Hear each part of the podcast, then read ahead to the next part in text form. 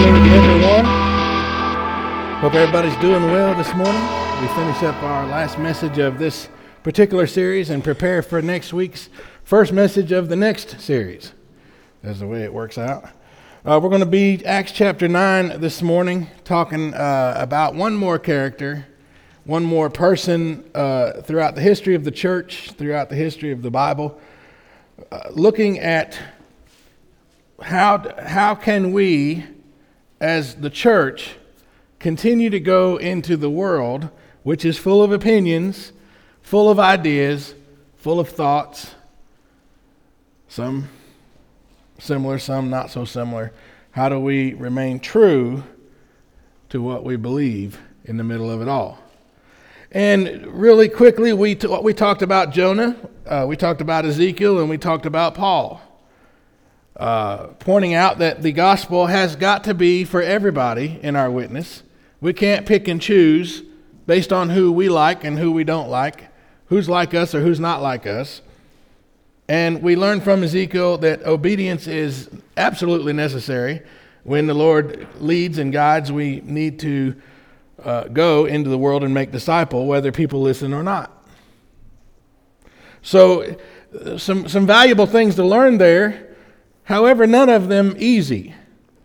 Last week we talked about how Paul went in uh, to the Greeks and uh, taught them about the gospel in a way that uh, engaged their attention by talking about what they already knew, what they already believed, and presenting God to them in a way that was acceptable, at least in hearing it from them. Once again, uh, obedience is a key factor in that, right? And if you look at all three of those characters, really, obedience is the, the big word, isn't it? Every, every situation that we looked at, obedience was what was being looked at as far as do these people want to be involved in what God is doing? Jonah, Ezekiel, and even Paul had choices to make.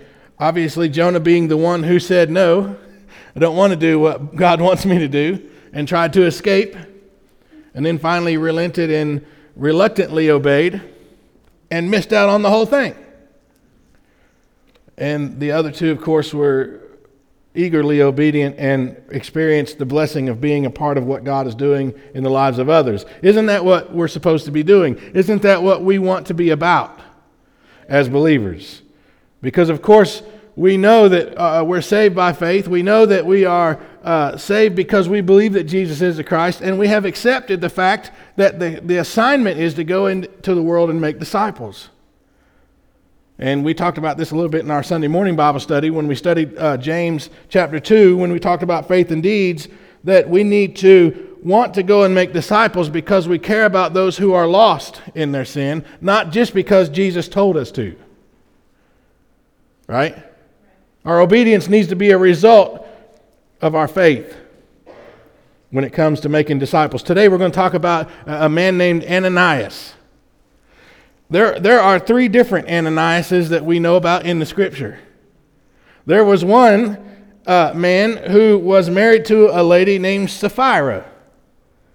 And that Ananias tragically led his wife into lying about their activities for God selfishly lying about it, and then when questioned about it, continued in the lie to where God struck him down.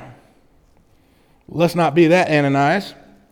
The second Ananias was uh, one of the high priests when Paul in, was, uh, I think it's chapter 22 of Acts, Paul was actually teaching and preaching about Jesus and on trial for those things and he was saying that Jesus is the Christ, and he was saying that Jesus resurrected from the dead. And this Ananias, this high priest, said, Punch that man in the mouth for saying that. See, the, the high priest back in those days, they're not going to punch you in the mouth because they're above that. So they'll instruct somebody else to do it for them. That's what they did to Jesus, right? Let's not be that Ananias. Let's talk about chapter 9, this Ananias we find here. All right? Let's read in verse uh, 10 and go from there. in Damascus, there, there, there was a, uh, a disciple named Ananias. The Lord called him in a vision, Ananias. this, is, this is scripture here, y'all. so it's pretty simple right there. When the Lord called, he called him by name, and notice the exclamation point. Let me, let me not get too far ahead. Uh, Saul had been uh, running around the world killing Christians, right? And he figured out that the way, the church, as they called it the way back then, was reaching out beyond where he was. So he got permission to go to Damascus and continue his pursuit of getting rid of these, these believers in Jesus as the resurrected Messiah because it was offending what he believed was right in, in regards to God, right, and the Jewish way. On the way to Damascus, he met who? You can give the church answer there. He met Jesus, right? And not just met him coming, passing, and going in the hallway. Jesus knocked him off of his horse and got his attention in a, the most real way that any person can get their attention got, if you want to use bad grammar.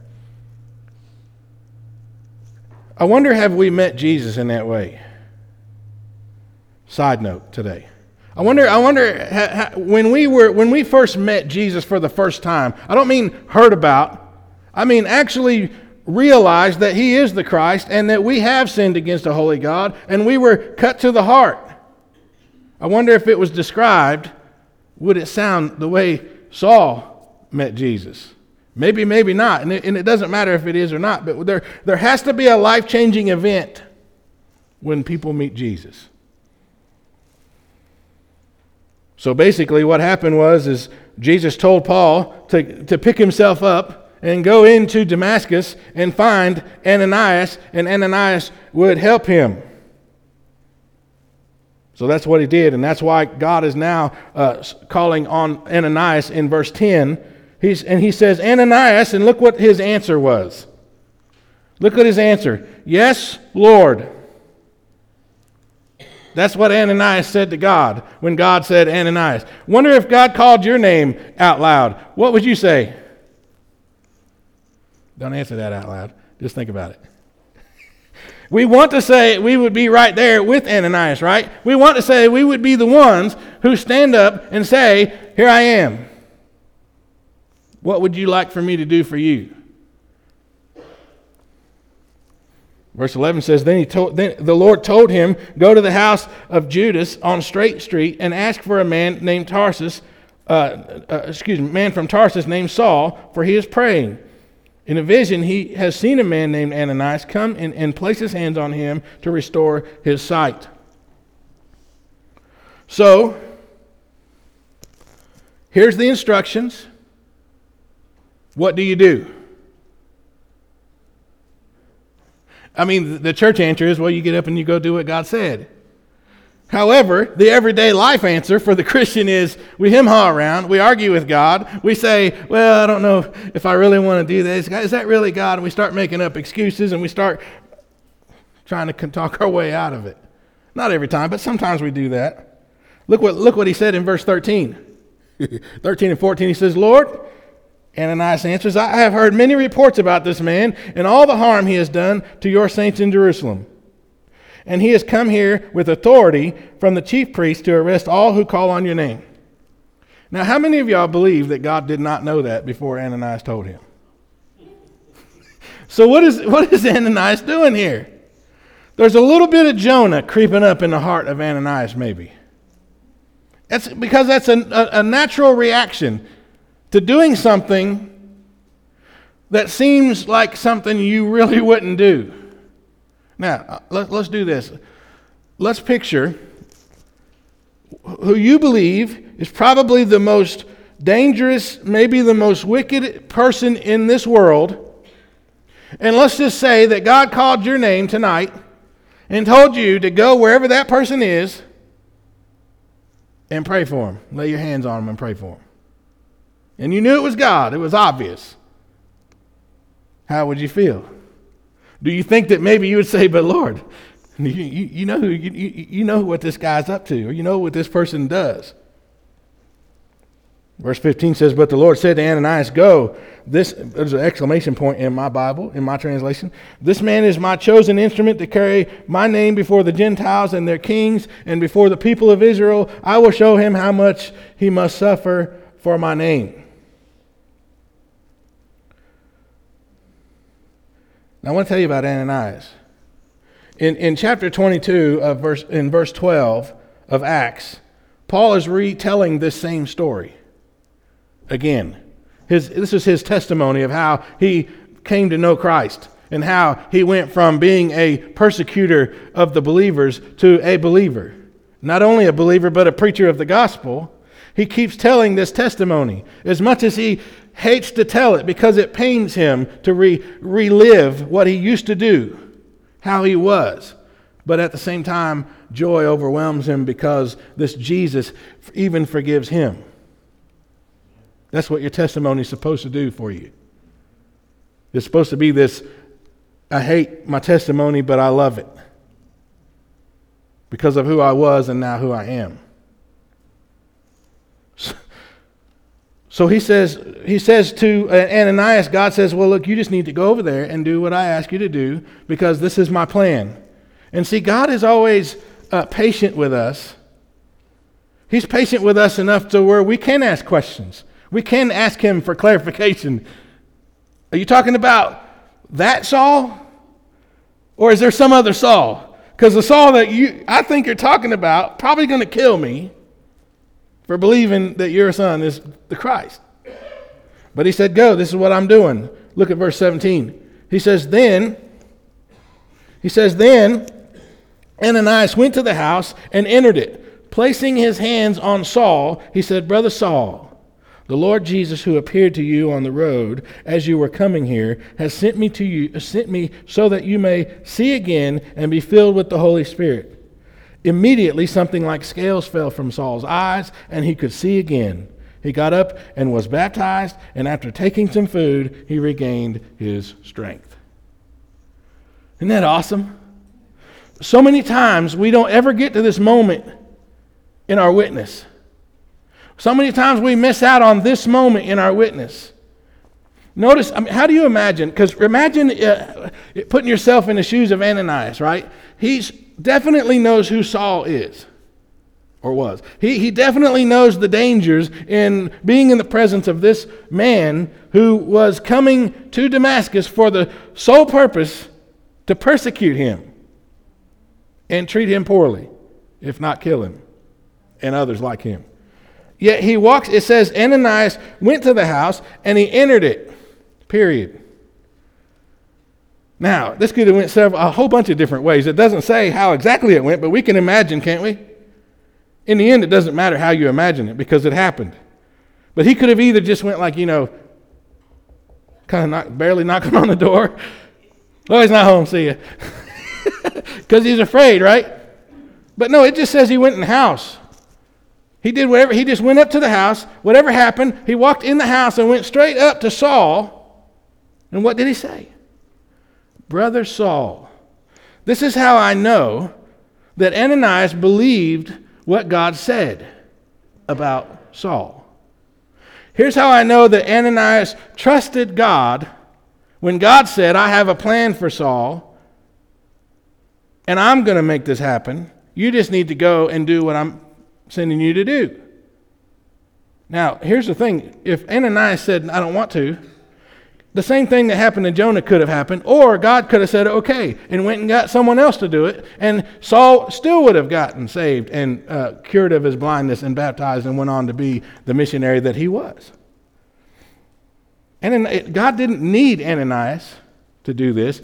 He called Ananias to do it, and out of his obedience, Ananias got to be a part of one of the greatest things that we can read about in the Bible because it shows us who God is.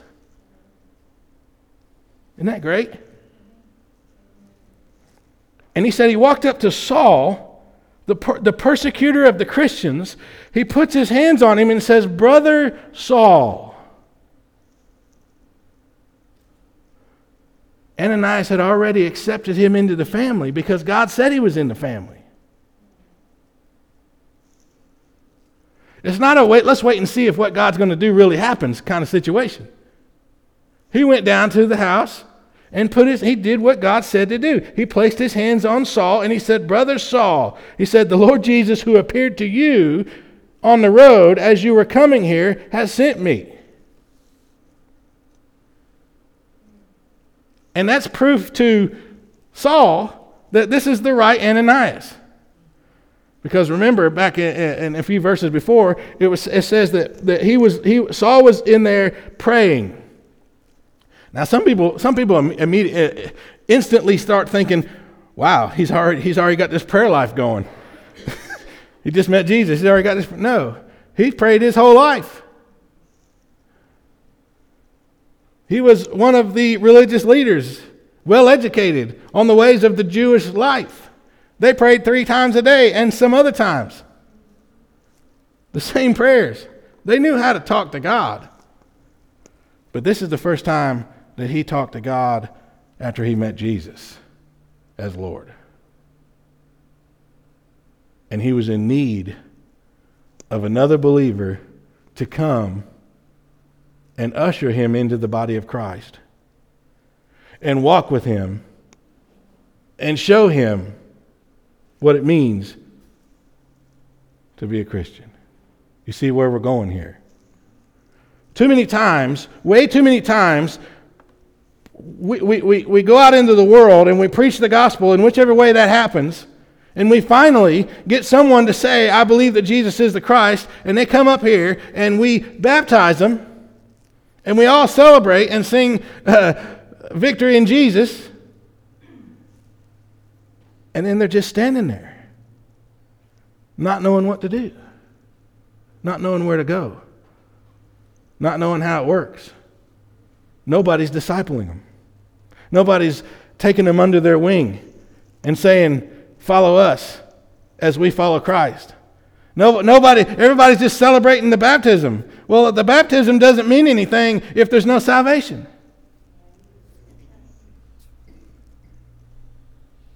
And God's calling us not only to go preach the gospel, but also to follow up with each other. It doesn't matter if you've been saved for 50 years. If no one's following up with you, that's bad. If no one's checking on you and seeing how you're doing and how your relationship with the Lord is, that's bad. Right? It, it's not about bringing people in here just for the sake of being baptized and filling up the church. It's about making disciples. Making disciples means let's gather together and study Jesus and let Him make us who He wants us to be. And let's do that for the rest of our lives as we have it in this world. And let's do it together. Isn't that great? It wasn't even just this morning. 7:30 this morning, I'm, I'm texting between me and another preacher, and we're checking on each other. How y'all doing? Everything okay? How are you and God? You want to know what he said to me? He said, I'm checking on you because you got some great things going on over there. And you seem to be in a great place in ministry because your people are excited about the Lord.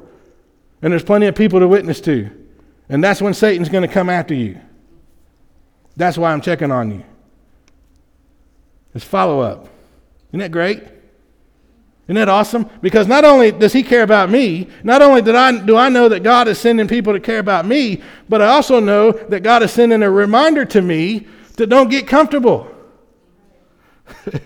Don't, don't think that everything is, that Satan can't come in and destroy stuff in your own heart or in your church or in your witness and so on. Isn't that great? And that's what Ananias did with, with Paul. he became Paul. Ananias walks in and says, yeah, yeah, everything you just experienced is real. Everything you just experienced is genuine. The Jesus you just met, I met him too. We're brothers that way. Because when somebody first comes to Christ and they commit themselves to Christ, they've repented of their sins, they decide to get baptized, you can guarantee that Satan and everything he has is going to try to discourage them from that and tell them it's not real. It didn't mean anything. All those people are just playing games. They're fooling themselves. And that's a lie. But if nobody comes along and says, Yeah, I met that Jesus too, I can't, you ought to hear when I got saved. And then invite them to go into a walk, a journey through the Bible, through the Christian life. Invite them to go out and make disciples together. Teach them how to make disciples. Teach them how to lay hands on somebody else. Right? Because that's what Jesus said go into the world and make disciples. And that was after you received the gift of the Holy Spirit. And that happens after you're obedient to your faith. And that happens after you respond to hearing the gospel. You see, you see, it's a journey. And you keep going, and you keep on, and keep on. There's no end to disciple making, right? It's no, you don't look at people and say, okay, I made a disciple out of that one. Moving on to another person. I made a disciple out of that one. Move on to another one. No. Ananias was assigned to Paul. If you read on, it says Paul stayed there for a while. Some, some speculate it was about three years. Because, you know, initially when I first started reading the gospel and I started growing as a Christian, I, st- I, was, reading, I was reading this account and I'm like, how does, how does somebody meet Jesus, right? Somebody who, especially somebody who's, who's killing Christians, meet Jesus, get saved, and everybody celebrates, and they accept him into the brotherhood of believers, into the church, and then give him the microphone to go preach. It could happen. God can do anything in any which way, couldn't he? But it doesn't make sense.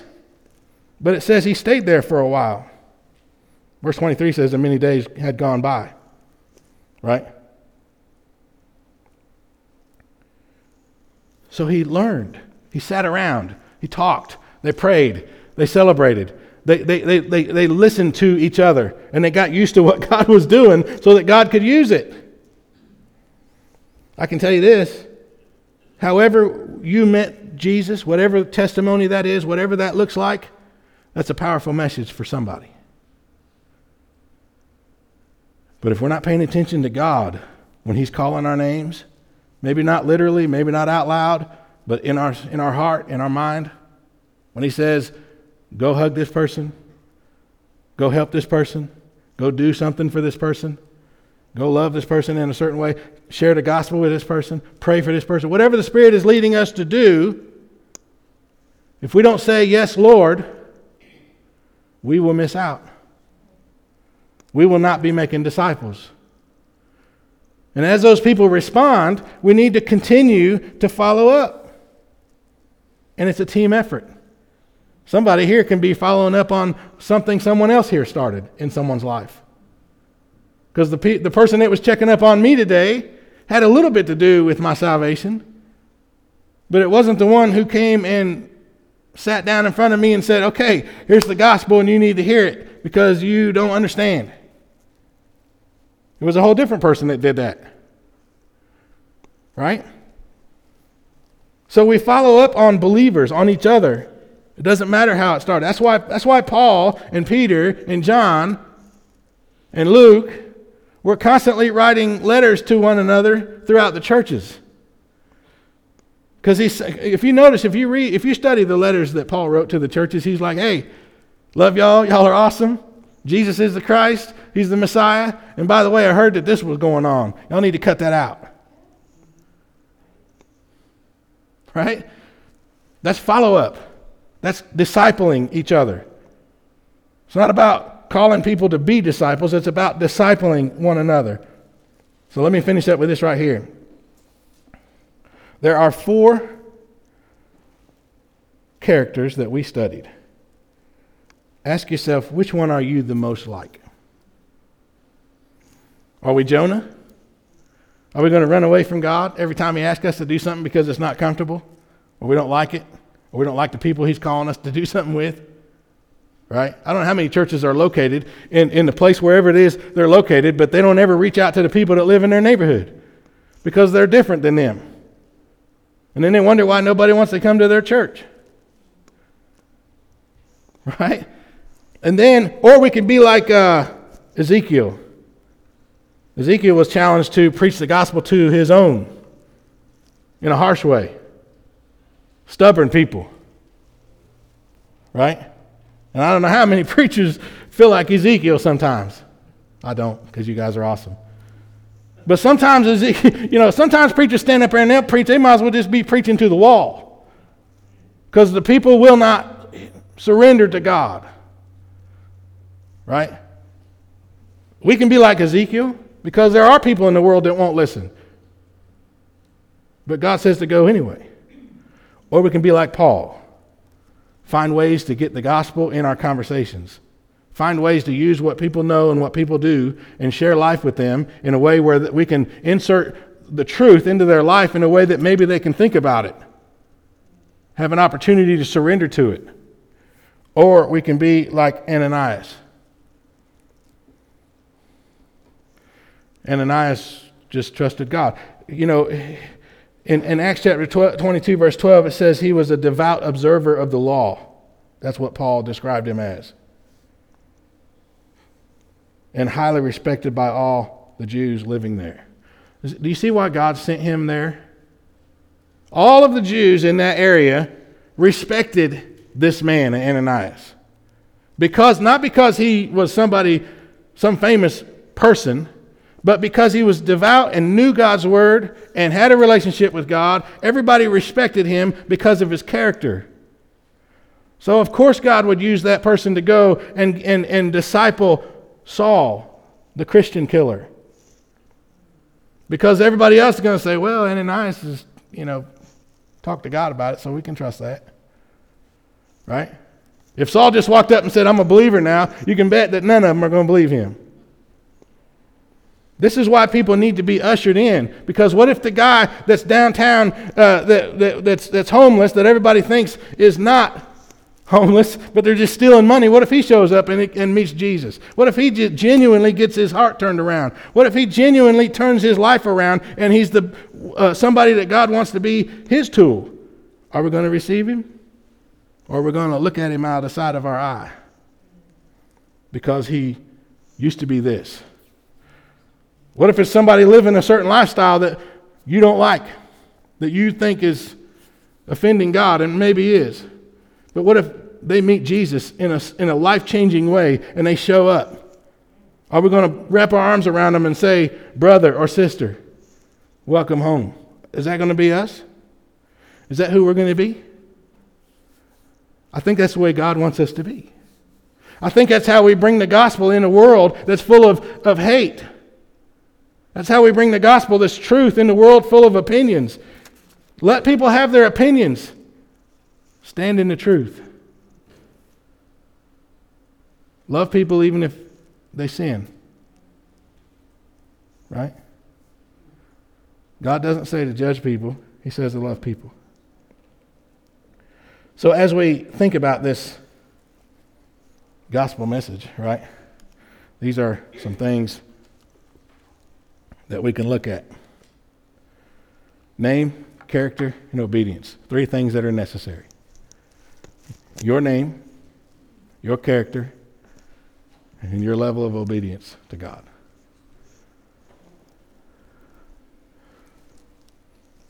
If you're going to walk around and say you are a Christian, you are using our Savior's name. And it needs to match his character. Make sense? We talked about in our Bible study this morning obedience in reference to surrendering to the Holy Spirit and His work in your life so that we can be the kind of people that Ananias was, that Ezekiel was, and that Paul was. And that we would flee from any inclination to present the Christian life in a way that looks like Jonah's life, or at least Jonah's life in that moment. Make sense? If we're going to go and make disciples, that's what it's about. If we're going to bring the gospel into a world that's not ready for it or don't want it or looking to reject it, persecuting, we need to be ready to love people no matter what. If you're going to use Jesus' name, be prepared to let Him live your life. We're going to sing now.